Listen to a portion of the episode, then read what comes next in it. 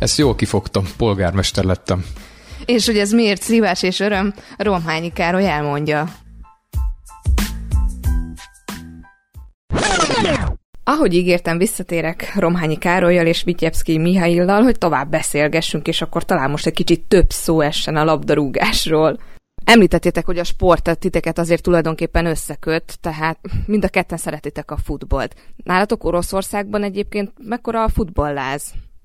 Oroszországban, meg úgy általában Ukrajnában, Fehér Oroszországban népszerű a foci, Oroszországban nagy kultúrája lett most a, a focin kívüli eseményeknek is, a szurkolók eh, különböző performanszokkal készülnek a rangadókra, sok néző van, egy nagyon jól sikerült VB-n vagyunk túl, Oroszországban, vagy inkább Moszkvában, meg a nagyobb városokban hatalmas stadionok lettek, felújítva, tisztaság. Nagy hangsúlyt fektettek a biztonságra, amit előzetesen féltek sokan, hogy oroszországi huligánok szét fogják verni az egészet.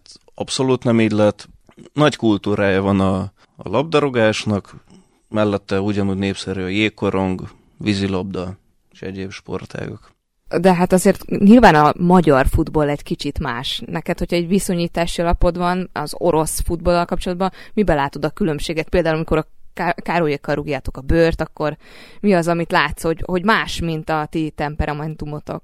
Azt tudom mondani, hogy a mi rangadóinkon a szint az megközelíti egymást, mivel mindannyian inkább mondom, hogy inkább hobbi focisták vagyunk, mint, mint profi játékosok. Mi a játék szeretete miatt űzzük ezt a sportot, azért találkozunk rendszeresen, azért játszunk rendszeresen, hogy önmagunknak örömöt okozzunk, nem úgy, mint a nézőknek, mert szerintem a mi meccsünket egy nézőnek végignézi borzasztó lehet.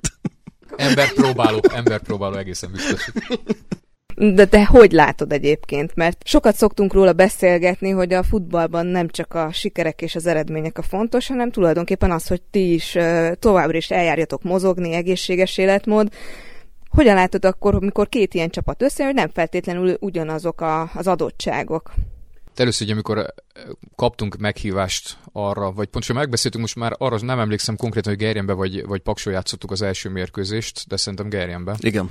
Jó, akkor most megnyugodtam, hogy legalább a kettőből egyet eltaláltam. A, én azt gondolom, hogy az, az egy, nekünk is egy nagyon kíváncsi időszak volt, mégiscsak bár a 3000-es Gerjeni torrán ugye alapvetően találkoztunk, és abban maradtunk, hogy próbáljunk mind a ketten, vagy mind a két csapat felkészülni erre, és akkor ennek egyéb azért barátságos mérkőzéseket játszunk. És uh, én azt mondom, hogy egyébként nálunk a csapat az viszonylag elég jól kicserélődött így folyamatába. Nálatok azért az egészen érezhető volt, hogy egy nagyon jó összetartó közösség van, és nekem, nekem ez volt az első, ami mindjárt szembe tűnt, meg szembeötlő volt, és az nekem nagyon tetszett, hogy azért eléggé szélsőségek között tudtatok mozogni, tehát volt a mérkőzésnek egy egészen nyugodt időszaka, de volt, amikor egészen, hát hogy is fogalmazzam, finoman a vérmérséklet mindenkit elvitt, és azért eléggé belelovaltátok magatokat bizonyos szituációkba, de, de ettől volt egyfajta jó pulzálással üktetése a mérkőzésnek, és ettől volt nekünk is élvezhető. Most azt már hadd nem mondjam, hogy azért közben egy-két olyan orosz szót, ami nyilván labdarúgáshoz egészen szer szervesen hozzá kapcsolódhat, és itt nem a szofisztikált irodalmi stílusra gondolok, hanem nyilván, ami labdarúgásban néha elhagyja az ember száját. Tehát azért nyilván tanultunk alapvető dolgokat is egymástól, hogy ez most pozitív vagy nem, azt nem tudom, de nyilván azért a nemzetközi ismereteink így azért bővülhettek. A, a mentalitásbeli különbségeket lehet, hogy nem is annyira különbözik a mentalitás a két nemzet között, a csapattársaim játékát oda vezethetem vissza is az, hogy nagyon lelkesen mentek bele egy-egy szituációba, és minden áron nyerni akartak, az annak lehet a következménye, hogy az első 3000-es tornán nem a legjobb teljesítményt tudtuk nyújtani. Azóta több új kolléga jött, labdarúgáshoz értő kollégai jött, ezért ugye ők hallottak arról, hogy csúfosan szerepeltünk az első 3000-es tornán, ezért minden áron meg akarták mutatni, hogy a következő évben sokkal jobb teljesítményt tudunk nyújtani. Ennek meg is lett az eredménye, hogy negyedik helyezett tehát értünk el a következő, tehát egy évvel későbbi tornán. Ez azért abban a szempontból könnyebb helyzetben vagytok, hogy azért mindig vannak új érkező kollégák, és azért bőven tudtok ebből adodon válogatni, még azért mi viszonylag elég konstansok vagyunk itt helyben, tehát a lehetőségeink viszonylag szűkebbek, de pontosan ez az, ami egyébként adja ezeknek a mérkőzéseknek talán a borsát. Sokszor meg szoktál fordulni Gerjenben, és a rendezvényeket is látogatod. Milyennek találod az itteni programkínálatot?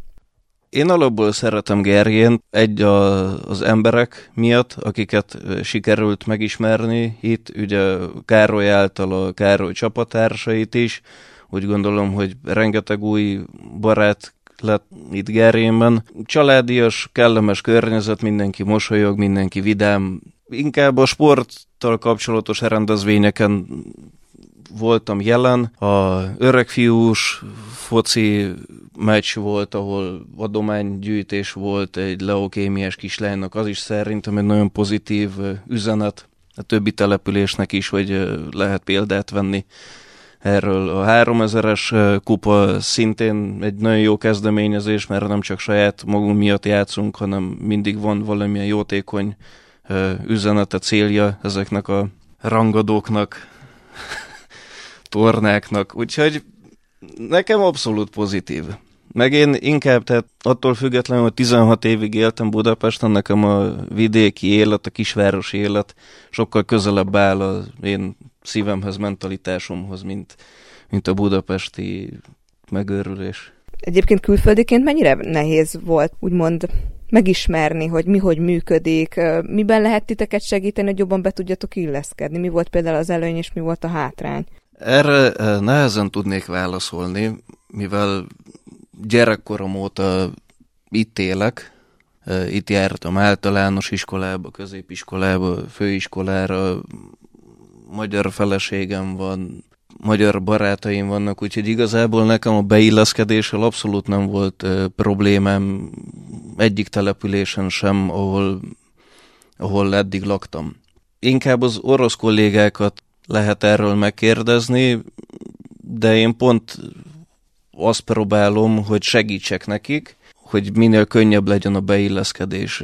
Ezért forszírozom mindig a közös focikat, a közös rendezvényeket, a meccsre járásokat, a kosárlabda meccs, a foci mérkőzések.